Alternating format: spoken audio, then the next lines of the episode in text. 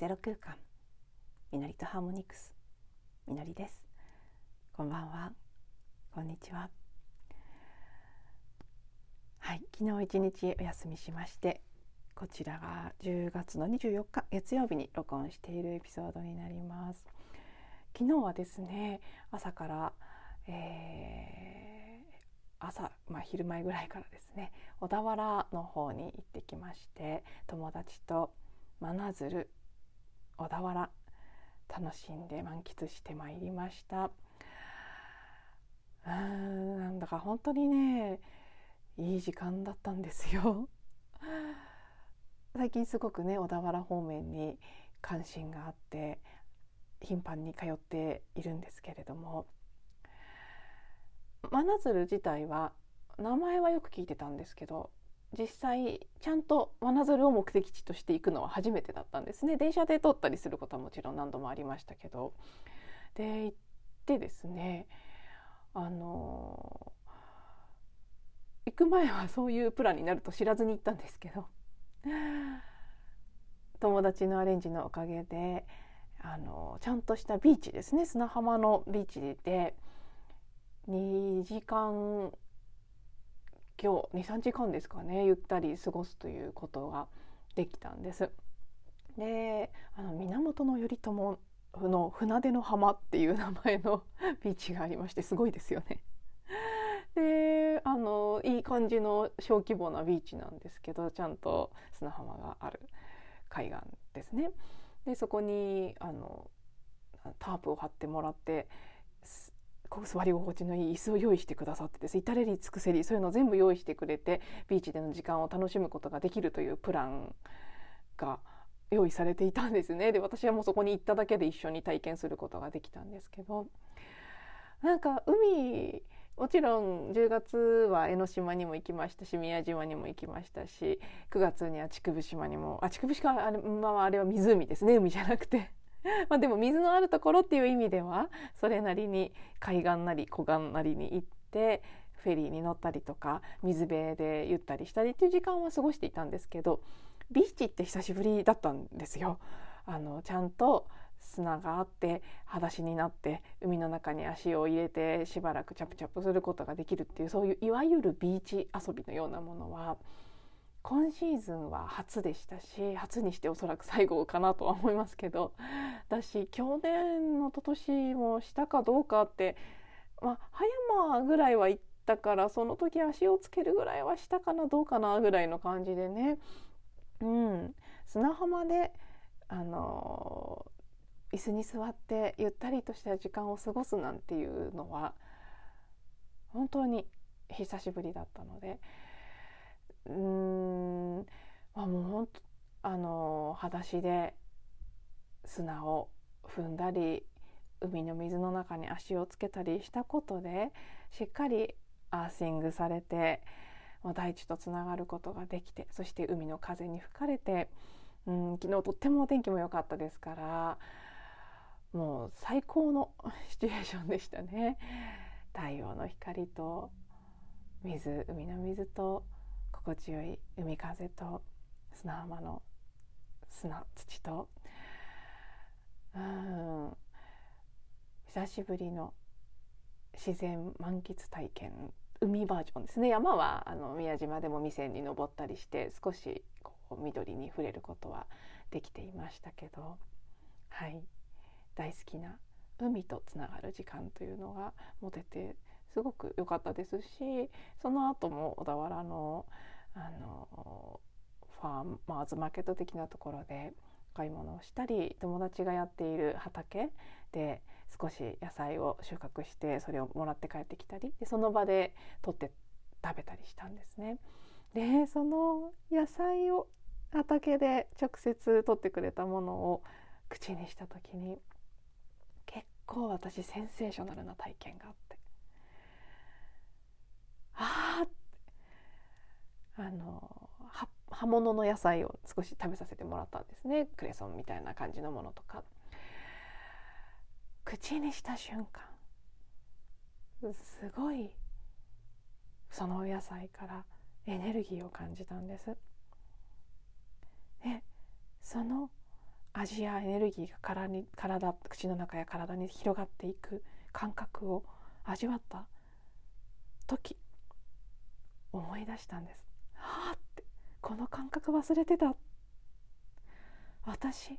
これをずっと求めてたんだ。まあもう忘れていたことにもびっくりしたんですけど私はえーと、もうねだんだんカウントできなくなってきてますけど、まあ、およそ8年ぐらい前ですね。もうすぐ8年前になっちゃいますね、えー、会社を辞めて。辞めた後の5年間ぐらいはかなりの回数ハワイに通っていたんです。特にマウイ島が一番たくさん行っていて次にハワイ島ですね。マウイ島ハワイ島にかなりそれぞれ何回も何回も毎年行っていたんです。でそのもちろんハワイはいいところたくさんあります。皆さんもね あのそれぞれお感じになられたことがあるでしょうけど海も素晴らしい山も素晴らしい。そのどれも大好きなんですけどどの部分をとっても。でも実は私の中ですごくうん心をつかまれる要素だった一つが食べ物にエネルギーがあるということだったんです。もちろんハワイ全土ではないですハワイもかなり商業化した観光地化したエリアもありますからそういうところに行ったらいわゆるあのアメリカンな食べ物もいっぱいありますけど私が主に滞在していたエリアはあの観光地化していないハワイの部分だったので結構ローカルのあのファーマーズマーケットで売っているお野菜であったりあのなんならねお庭で採れたケールとかお庭で採れたパパイヤとかそういうものを食べる機会がたくさんあってそのそのエネルギー感あってちゃんと野菜や果物に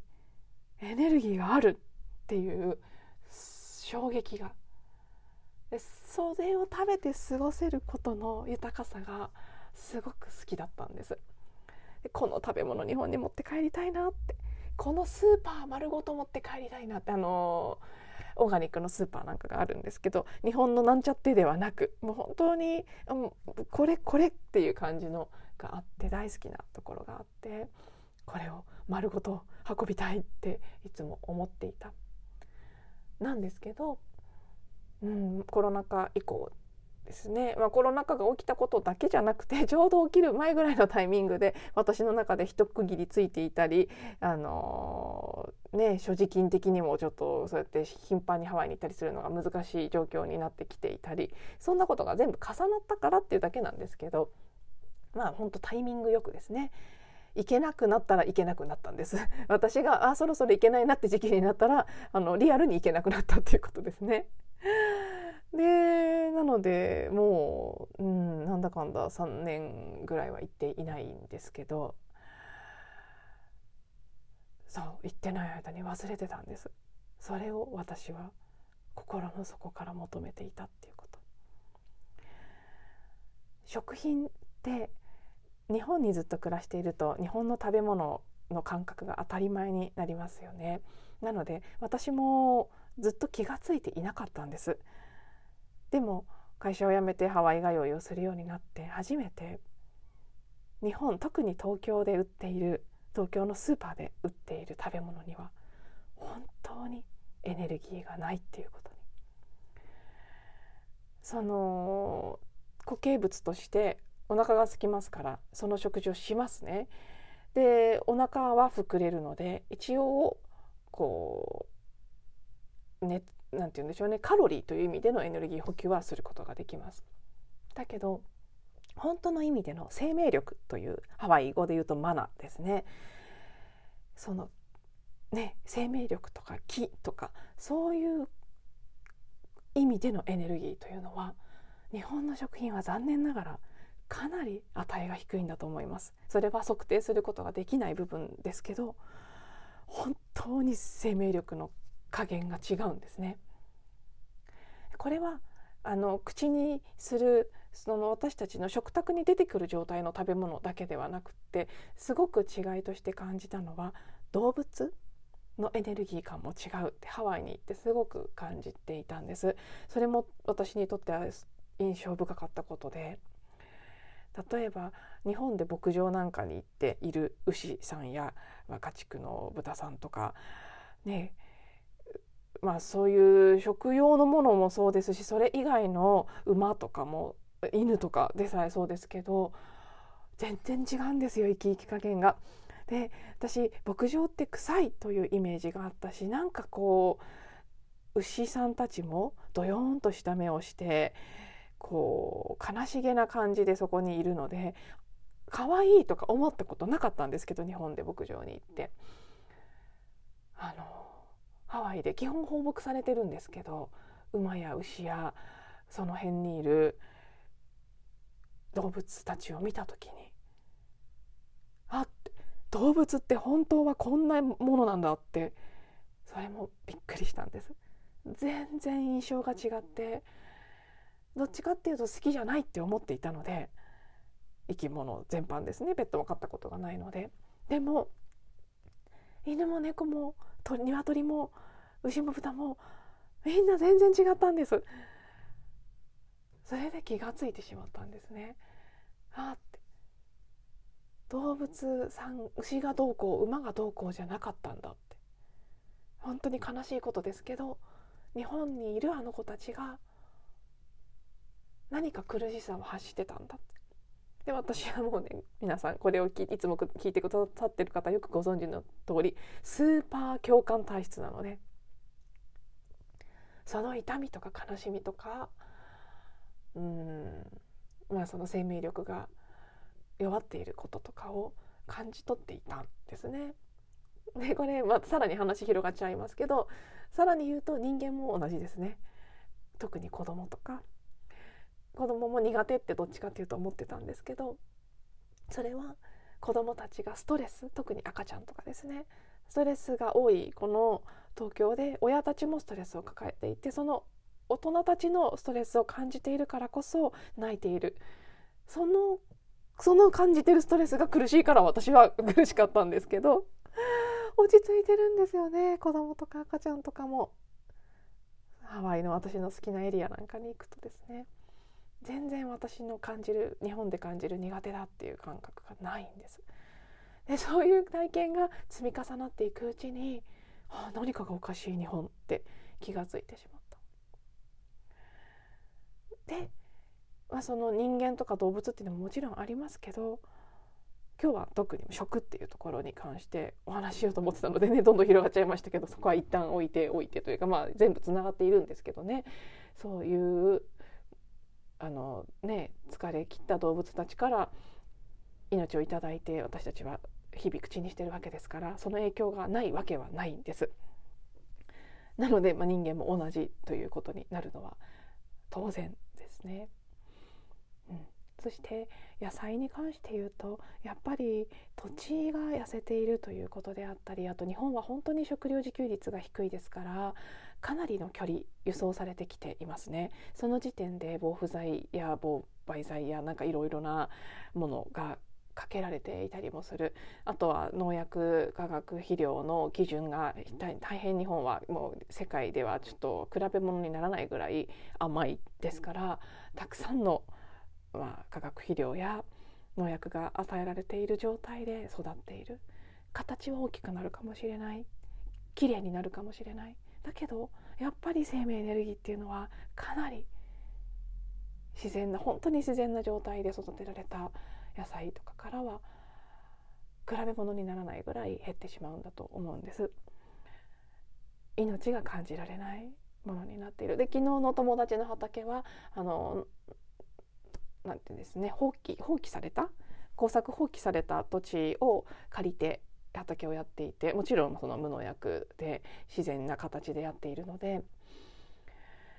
そう工作放棄されてたことによって自然なあの木枯れた木とかによる対比によって土地が豊かになっているし連作していないですから、まあ、豊かな土地のエネルギーがあるということですね。でそこで私の友達が心を込めて丁寧に作っているお野菜たちだったのですごく私が一口口にした瞬間ハッとするような生命力を感じられたんだと思うんですけどなんかねあ私知らぬ間に諦めちゃってたんだなって、うん、今ちょっと涙が出そうになるぐらいね昨日もなんかほんとハッとしたんです。そして同時にこのタイミングでこのことを思い出しているイコール諦めちゃいけないってぱりもう一度思い出させてもらった自分自身のスピリットやハイヤーセルフからいやそこ大事だったでしょあなたにとってっていうことを昨日のタイミングで気づかせてもらった明日は日食のある伴うスペシャルな新月です。で日食自体は日本では観測できないみたいですけどエネルギーという意味ではもうかなり強烈になってくるのは同じですから私もすごくね明日はあの予定していることもあって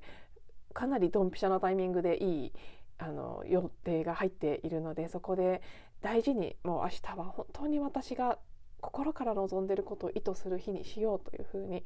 前から思ってたんです数日前から。でも昨日のタイミングでああいう体験ができるっていうのは全く海もそうですしお野菜もそうですしその忘れてたいろんなことを思い出す日になるっていうのは全然想定していなかったんですね。普通に単に友達に会いに行くぐらいのつもりでいたので何の期待も計画もない状態でバンバンってきた。実は海もですね小田原から真鶴まで友達が車で連れて行ってくれたんですけどドライブしているその道が海岸の道がマウイに似てるって思ったんです。私は ハワイ限定ドライバーなので日本では運転できないんですけどハワイではあの住んでた3ヶ月ぐらい住んでた時期もあるので運転をしていたんです。で好きで走っていた道があって毎日のように走っていたその道に小田原から真鶴に向かう途中の道がそっくりだったんです。であれここマウイのあそこに似てるって思ってデジャブのような感覚を感じながら行った。そしてその源頼朝船出の浜真鶴にあった小さなビーチもマウイの私が結構好きでよく行っていた。これもあの隠れスポットのような穴場な小さなビーチがあったんですけどそこに形がすごく似てたんです。でちょっと名前忘れちゃったんですけどマウイのあそこのビーチにここすごい似てると思って。でなんかそのね真鶴ではマウイマウイってね あのお昼を食べたお店はハンバーガー素晴らしいあのねなんて言うんでしょうねシェアスペースシェアオフィスのようなところとハンバーガー屋さんをやってるところがありましてそこでハンバーガーを買ってビーチで食べたんですけどそこにはね徳島で作られた方のハワイアンの名前がついているブランドのアクセサリーが売っててなんかすごいハワイだったんですよ真鶴が。でそこでああマウイのあの海や運転していた道やいろんな好きだったものを思い出したっていう。直後にその野菜を食べて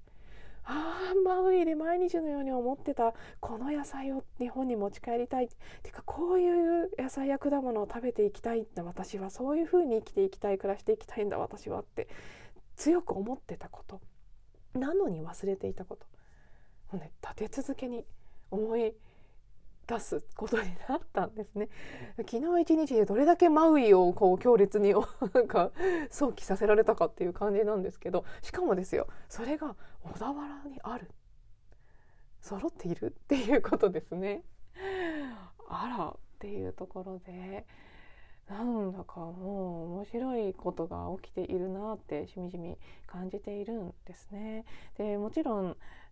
なのでね私自身が小田原とか真鶴とかそっちの方に住むのかもしくはハワイに住むっていう夢を思い出すのかどういう流れにこの先なっていくのかは分かりませんしそこはある程度委ねつつ流れに任せようと思ってるんですけどただ大きな大きな自分の願いとしてこれは私個人がということももちろんあります。何せあのね私の大好きなあのマハトマ・ガンジーの言葉「Be the change you want to see in the world」この世界にあなたが見たい世界そのものにあなたがなりなさいという言葉ですねこれはもう本当に本質をついてるなと思っていてどんなことを社会に願うとしてもまず自分がそれを生きるそれそのものになるということが最大かつ最初の一歩だと思っているんですいつも。みんながこうなったらいいのに社会がこうなったらいいのにもちろんその思いはありますけどでも自分がやることからですね。なのでうんまず自分がそういうこういう野菜を食べていきたいと思ったことを自分自身も作るなりそういう場所に足を運ぶなりして実践するそしてその先に社会全体がもうまずは日本身近な人だけでもそして世界全体が本当にちゃんと命が感じられるちゃんと大地のエネルギーが感じられる生命エネルギーのある食べ物を口にしてそれによって人間ももっともっとちゃんと生命エネルギーにあふれた本来の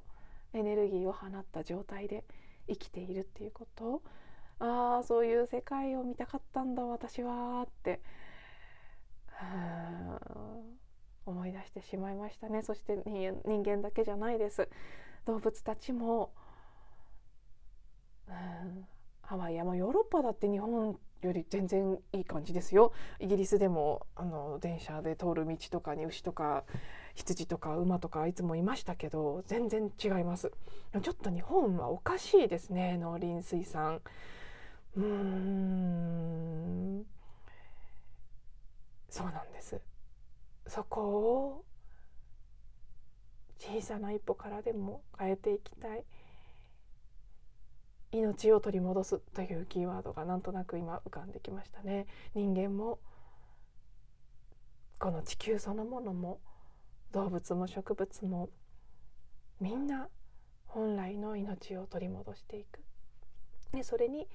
大切なことはまずやっぱり大地とつながるっていうことだと思うんですね。結局土が弱ってるから野菜も弱ってしまうわけですし土と切り離されて生きてるから私たちも弱ってしまう昨日久しぶりに浜辺でアーシングをしてすごくそれを感じました東京から行って移動して友達とその浜辺に着くまでの間の私とそこに着いたそこで時間を過ごした後の私のエネルギー感が全然違ったんですやっぱり。でいかに曇っていたかに気づかされた。これもずっと東京にいると分かんなくなっちゃうんです。食べ物もそうです。ずっと東京にある食べ物食べてたら分かんなくなっちゃうんです。それが普通だと思ってしまう。でもやっぱりよどんでたなって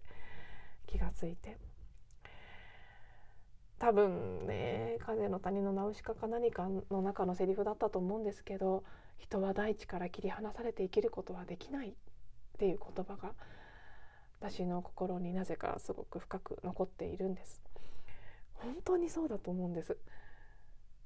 だけど大地から切り離されて生きることができると思って、まあ、もちろん生きることはできてますけどね。でもその生きるの意味ですよね。本当の意味で生きているのかっていうこと。ゾンビのように生きていくことはできると思います。機械って言ってもいいですね。AI みたいな感じで生きていくことはできる。燃料補給すればできるんだと思います。けど本来の生命が持っているその輝きをそのエネルギー感を放ってこれが本当のもともとの大元の姿なんだっていう状態で生きていくっていうことはやっぱり生き物である限り大地と切り離された状態ではできないんじゃないかと思うんですね。で私はやっぱりその人間の命の本当の輝きに触れたいんだってそのために食とか水とか大地のつながりとか自分の感情をケアすることもそうですしうんライフそのね人生とか生きるということそのものを豊かに英語でウェルビーイングという言葉ですよね。健やかに生きるという感じの。ただ生きるんじゃなくて健やかに生きていくっていうこと。生き生きと生きていくっていうこと。あそこにこだわりがあって。なので、まあ、あのもしかしたらねもうすでに見てくださった方もいらっしゃるかもしれませんけど一つ前のエピソードでご紹介したコーチングの新しいコーチ紹介のコーチを探すの私のページには結構その辺知らず知らずこう強調するような形で最終的にそんな文章になっていたと思うんですけどいややっぱりそこなんだな私の軸はっていうのを そうあのページをリリースしてからの小田原真鶴で強烈に実感してそして、今日も結構ね豊かな体験ができる一日だったんですけどそれを経ての明日部分日食の新月さそり座での新月ということでもうしっかりとこの私やっぱりここなんだって感じたもの